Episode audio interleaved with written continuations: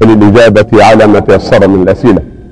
فليتفضل سماحته مشكورا بسم الله. بسم الله الرحمن الرحيم. الحمد لله. وصلى الله وسلم على رسول الله وعلى آله وأصحابه ومن اهتدى بهداه. أما بعد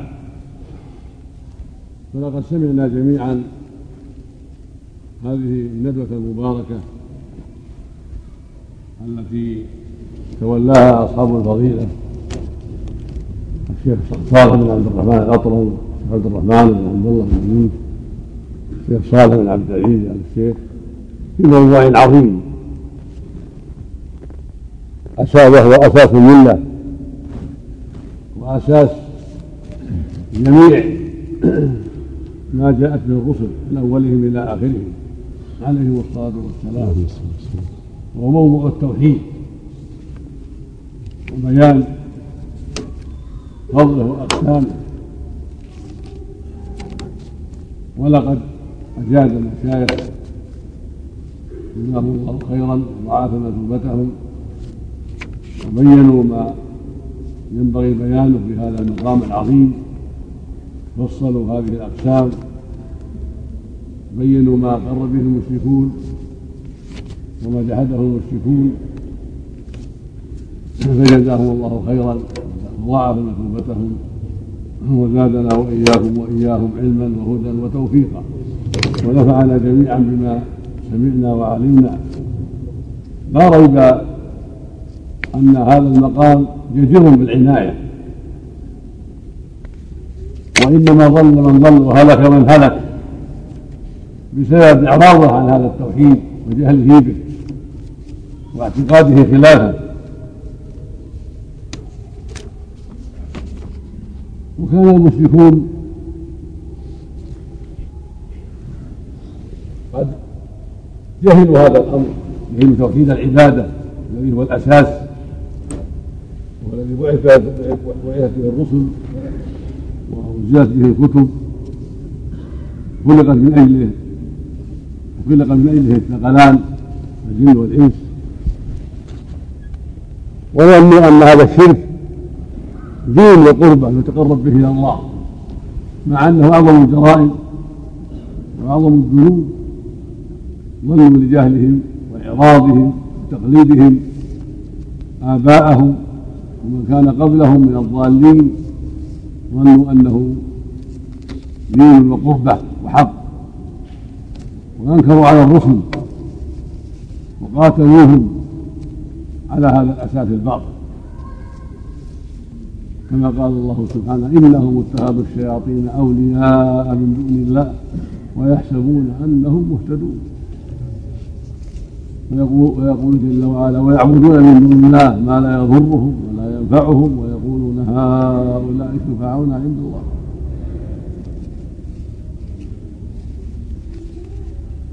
ويقول جل وعلا ولن يتخذوا من دونه أولياء ما نعبدهم إلا ليقدمونا الله زلفى إن الله يحكم بينهم فيما هم فيه يختلفون إن الله لا يهدي من هو كاذب كفار وأول من وقع في هذا البلاء واعتقد هذا الشرك قوم نوح عليه الصلاة والسلام. فإنهم أول الأمم وقعوا في الشرك. وقلدهم من بعدهم وكان وكان سبب ذلك الغلو في الصالحين. فإنهم غلوا في ود وسواع ويغوث ويعوق ونسر وكان هؤلاء رجالا صالحين فيهم. فماتوا في زمن متقارب. فأسفوا عليهم عظيما وحزنوا عليهم حزنا شديدا. فزين لهم الشيطان الغلو فيهم وتصويرهم ونصنصوا عليه في مجالسهم وقال لعلكم بهذا تكثرون عبادتهم وتسيرون على طريقهم. ذلك هلاكهم وهلاك من بعدهم. فلما طال عليهم وقالوا جماعة من السلف. فلما هلكوا وجاء من بعدهم عبدت هذه هذه الأصنام لا حول ولا قوة إلا بالله. وأنزل فيهم جل وعلا وقالوا لا تذرن آلهتكم ولا تذرن ودا ولا سواعا ولا يغوث ويعوق ويسرا وقد أضلوا كثيرا ولا تزد الظالمين إلا ضلالا. مما خطيئاتهم أغرقوا فأدخلوا نارا فلم يجدوا لهم من دون الله أنصارا. فالغلو في الصالحين من البشر وفي الملائكة وفي الأنبياء وفي الجن وفي الأصنام هو أصل هذا البلاء والله جل وعلا بين على أيدي الرسل أن الواجب عبادة وحده سبحانه وتعالى وأنه الله الحق وأنه لا يجوز اتخاذ الوسائط بينه وبين عباده. بل يجب أن يعبد وحده مباشرة من دون واسطة. وأنزل الكتب بذلك. خلق الثقلين بذلك. وما خلقت الجن والإنس إلا ليعبدون. يا أيها الناس اعبدوا ربكم الذي خلقكم والذين قبلكم لعلكم تتقون. وقضى ربك ألا تعبدوا إلا إياه. إياك نعبد وإياك نستعين. إلى أمثال ذلك. وسمعت في الندوة بحمد الله ما يشفي بيان هذا الأمر. ولكن المقام دائما دائما وأبدا يحتاج إلى مزيد العناية ويحتاج إلى توجيه الناس إلى دين الله وتوحيده والإخلاص له لأن الشرك هذا الذي وقع فيه الناس متوارث. ومع قيام الرسل بالدعوة إلى توحيد الله والنهي عن الشرك وقيام خاتمهم محمد صلى الله عليه وسلم بذلك ومع ذلك الملئة الدنيا من هذا الشرك بسبب علماء السوء ودعاة الضلالة وإعراض الأكثر عن دين الله وعدم تبصرهم وعدم إقبالهم على الحق وحسن ظنهم بدعاة الباطل ودعاة الشرك.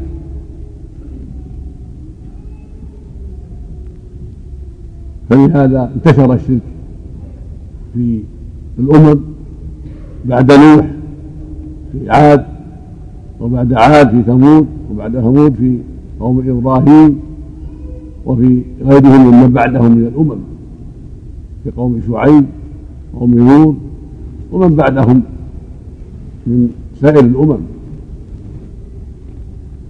وصاروا يقلد بعضهم بعضا ويقولون إنا وجدنا آباءنا على أمة وإنا على آثارهم مقتدون نسأل الله العافية. إذا كان هذا البلاء قد عم وطم فالواجب الحذر. والعناية بإنكاره والدعوة إلى تركه وبيانه للناس في جميع الأوقات وفي جميع الأمصار والواجب على أهل العلم أن يقدموه على غيره وأن تكون عنايتهم بأكثر من كل نوع من أنواع العلم لأنه الأساس. متى فسد هذا الأساس وخرب بالشرك ما نفعه غيره. نفعت ما نفعت صلاة ولا صوم ولا حج ولا غير ذلك. ولو أشركوا لحبط عنهم ما كانوا يعملون. كما قال سبحانه في الآية ولقد أوحي إليك وإلى الذين من قبلك لئن أشركت ليحبطن عملك ولتكونن من الخاسرين. بل الله فاعبد وكن من الشاكرين.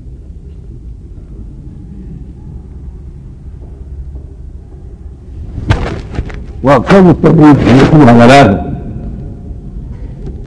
بالاستقراء والنظر والتأمل في الآيات والأحاديث وما كان عليه هذا الشرك. اتضح من ذلك أنها ثلاثة أقسام. قسمان أقر بها المشركون وقسم جحده المشركون وصار النزاع بينهم وبين الرسل في ذلك والقتال والولاء والبراء والعداوة والبغضاء.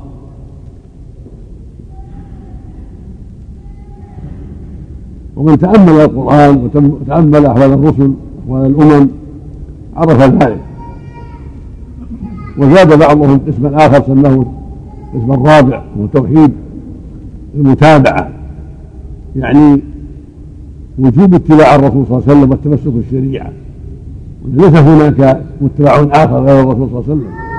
هو الإمام الأعظم هو المتبع عليه الصلاة والسلام. فلا يجوز الخروج عن شريعته. هي شريعة واحدة إمامها واحد وهو نبينا عليه الصلاة والسلام. ليس لأحد الخروج عن شريعته. بل يجب على جميع الثقلين الجن والإنس أن ينظر تحت شريعته عليه الصلاة والسلام. والسير على منهاجه في التوحيد وفي جميع الأوامر والنواهي.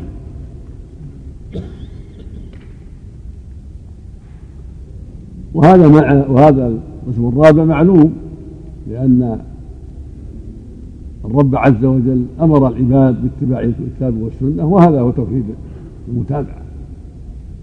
وقد أجمع العلماء على وجوب اتباع الرسول صلى الله عليه وسلم. والسير على منهاجه وأنه لا يسع أحدا الخروج عن شريعته كما وسع الخضر الخروج عن عن شريعة موسى. لأن الخضر مستقل صحيح أنه نبي مستقل. ليس تابعا لموسى عليه الصلاة والسلام. كان الأنبياء قبل محمد كثيرين والرسل كل له شريعته لكل جعل له شريعة ومنهاجا أما هذه الأمة فليس لها إلا نبي واحد. والسلام. محمد عليه الصلاة والسلام. والواجب على هذه الأمة من حين بعث الله نبيه محمد صلى الله عليه وسلم إلى يومنا هذا وإلى يوم القيامة اتباع هذا النبي وحده.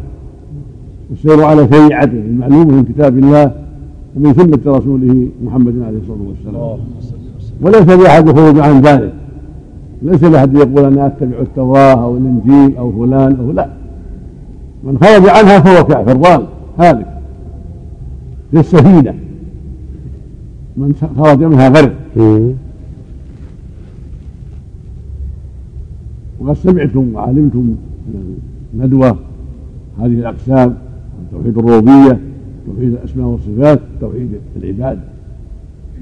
توحيد الربوبية هو الإيمان بأفعال الرب توحيده بها سبحانه وتعالى وأنه فعال لما يريد الخلاق الرزاق المحيي المميت. المنزل المطر إلى غير هذا من أفعاله سبحانه وتعالى. هذا ما أنكره المشركون وأقروا به.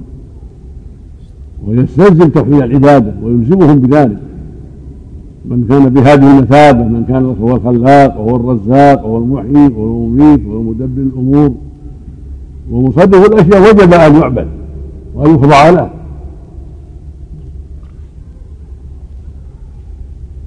كما يقول سبحانه وتعالى أمر النبي يسألهم. قل من يرضي السماء والأرض؟ أما يملك السماء والأبصار؟ ومن يخرج الحي من الميت؟ ويخرج الميت من الحي؟ ومن يدبر الأرض فسيقول الله. فقل أفلا تتقون؟ لماذا تعلمون أن هذا لله؟ أفلا تتقون الله في توحيده والإخلاص وترك الإشراك به؟ هم مقرون بهذا يعلمون أنه ربهم وخالقهم ورازقهم ولكن اعتقدوا أن تقربهم إليه بعبادة الأوثان والأصنام أنه شيء يرضيه ويحبه. ويعبدون من دون الله ما لا يضرهم ولا ينفعهم ويقولون هؤلاء شفعاؤنا عند الله هذا اعتقادهم الباطل. إنهم اتخذوا الشياطين أولياء من دون الله ويحسبون أنهم مهتدون. والشياطين زينت لهم الشرك.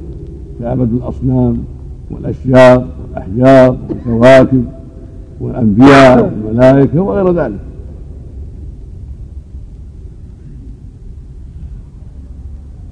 فاحتج الله عليهم بما أقروا به من توحيد الربوبية والأسماء والصفات على ما انكروه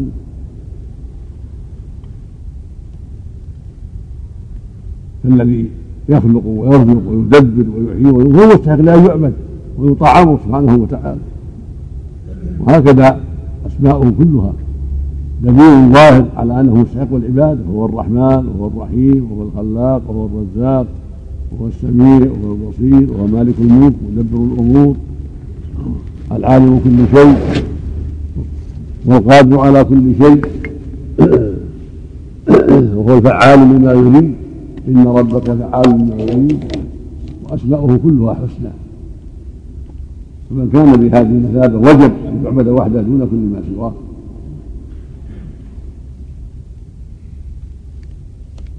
وهذه الأسماء كلها الأسماء كلها نعوت دالة على معاني عظيمة.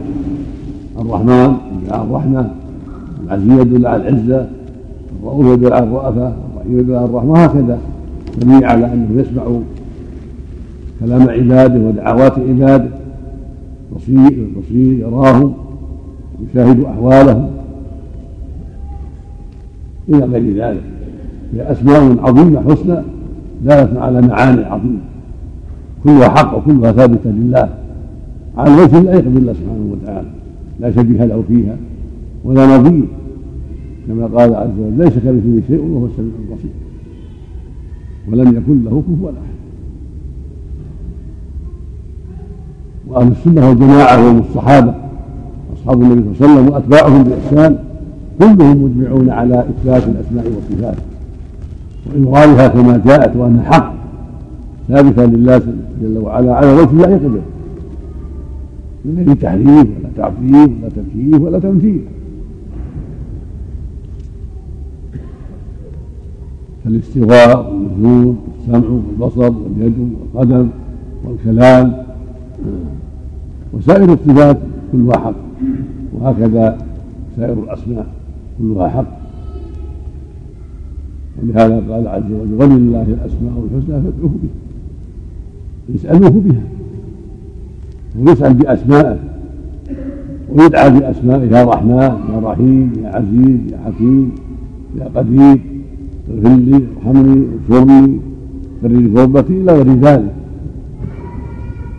كما انه يدعى أيضا بتوحيده والايمان به ويتوسل بذلك كما قال جل وعلا عن المؤمنين ربنا اننا سمعنا مناديا ينادي للايمان أن آمنوا بربكم فآمنوا. وكما في الحديث اللهم إني أسألك باني أشهد أنك أنت الله لا إله إلا أنت الأحد الصمد الذي لم يلد ولم يولد ولم يكن له كفوا أحد. ويسأل بتوحيده. والإيمان به واعتراف العبد بأنه ربه وإلهه ومعبوده الحق. وهذا هكذا يسأل بأمر أمر ثالث وهو الأعمال الصالحات وتوسل بالأعمال الصالحات وكل هذا من أسباب الاجابه كما سال أهل الغار باعمالهم الصالحة. وهم وهم قوم دخلوا غارا للمبيت فيه واتقاء المطر. فأنزل الله صخره من راس الجبل فسدت عليهم الغار وهي عظيمة. لم يستطيعوا دفعها. فقالوا بينهم إنه لن يخلصكم لن يخلصكم من هذه البليه إلا أن تدعوا الله بصالح أعمالكم.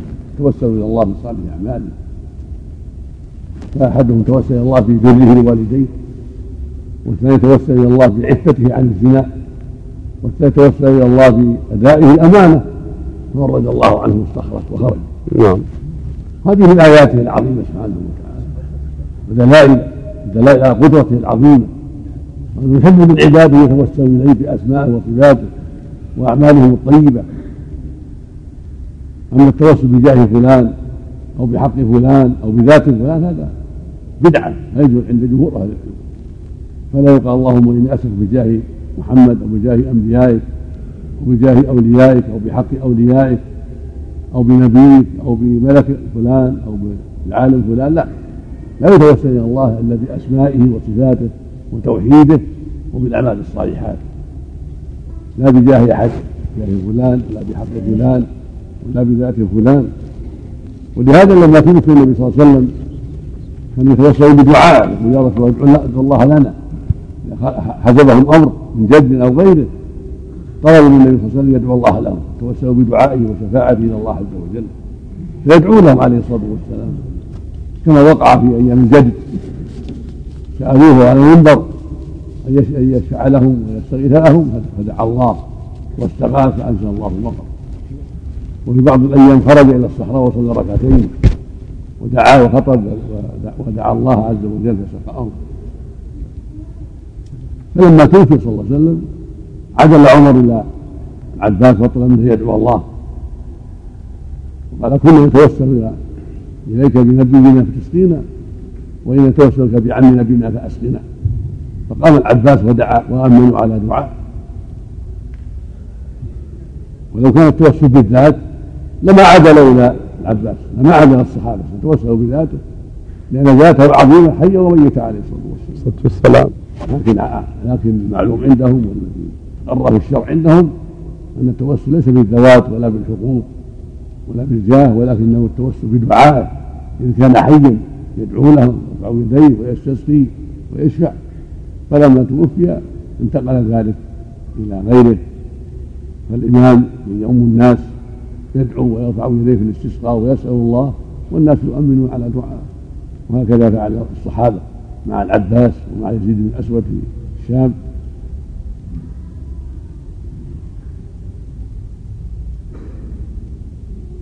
والمقصود من هذا أن الرسول صلى الله عليه وسلم صان هذا التوحيد وحماه وبين ان الواجب على الأمة إخلاص العبادة لله وحده ويتوجه إليه جل وعلا بقلوبهم وأعمالهم في عباداتهم والا يعبدوا معه سواه لا نبيا ولا ملكا ولا جنيا ولا صنما ولا شمسا ولا قمرا ولا غير ذلك.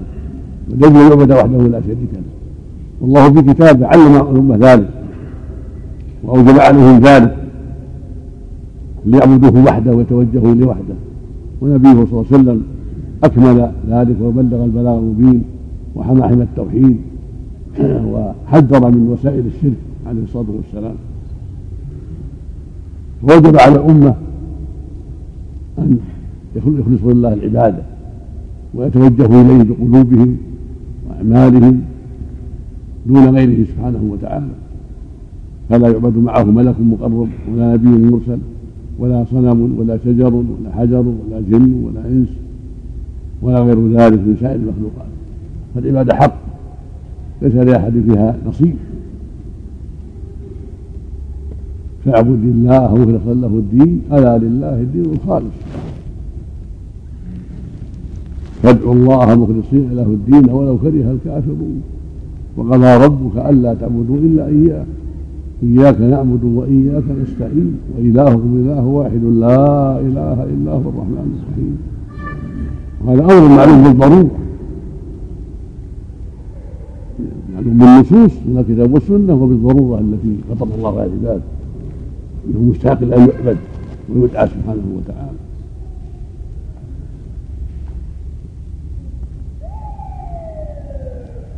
وبهذا يجب على علماء السنة علماء الحق أن يبذلوا وسعهم في بيان هذا الحق ونشر توحيد الله في الكتب والرسائل وسائل الإعلام خطب الجمع وفي كل مناسبة ولا سيما في المواضع التي يكون فيها الشرك ويوقع ويوجد فيها الشرك.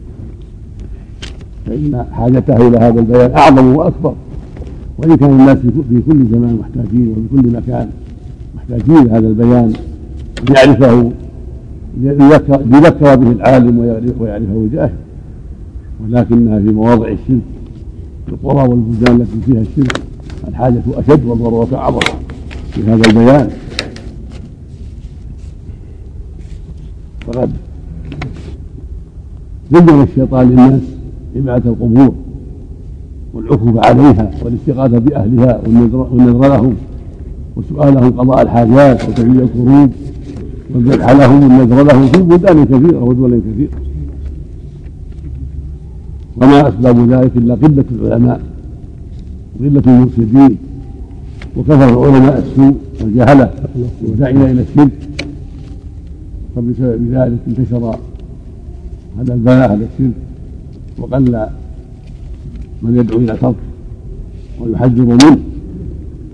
فمثل هذه الليلة هذه الندوة وما جاء في معناها وما يحصل من المحاضرات في هذا المعنى من أهم المهمات ومن أعظم الفرائض التي يجب أن يعتنى بها لنشر توحيد الله وإيضاحه للناس وبيانه للناس وعلى أهل العلم.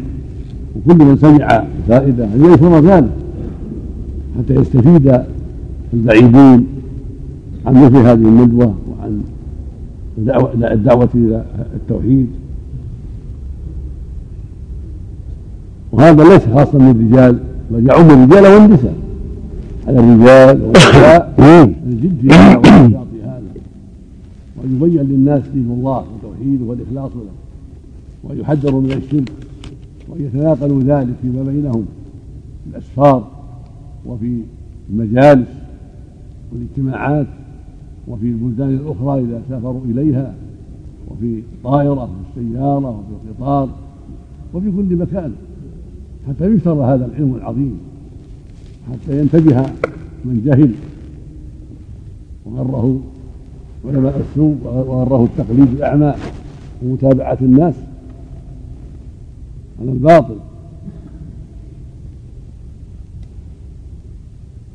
فالدعوة ليست خاصة بزيد دون عمرو بل على كل من لديه علم من الرجال والنساء أن يبين هذا العلم وأن ينشره بين الناس ولا سيما عند الحاجة وعند وجود من يحتاج إلى التنبيه والبيان. وإذا كان هذا في الشرك والتوحيد بالأساس فهكذا في المسائل الأخرى مسائل الدين ما يتعلق بالصلاة بالزكاة بالصيام بالحج بر الوالدين صلاة الرحم المحرمات. ينشر العلم في هذا؟ لأن الجهل واقع في هذا وهذا وإن كان الجهل في التوحيد أعظم لأنه الأساس لكن الجهل واقع أيضا في الأمور الأخرى.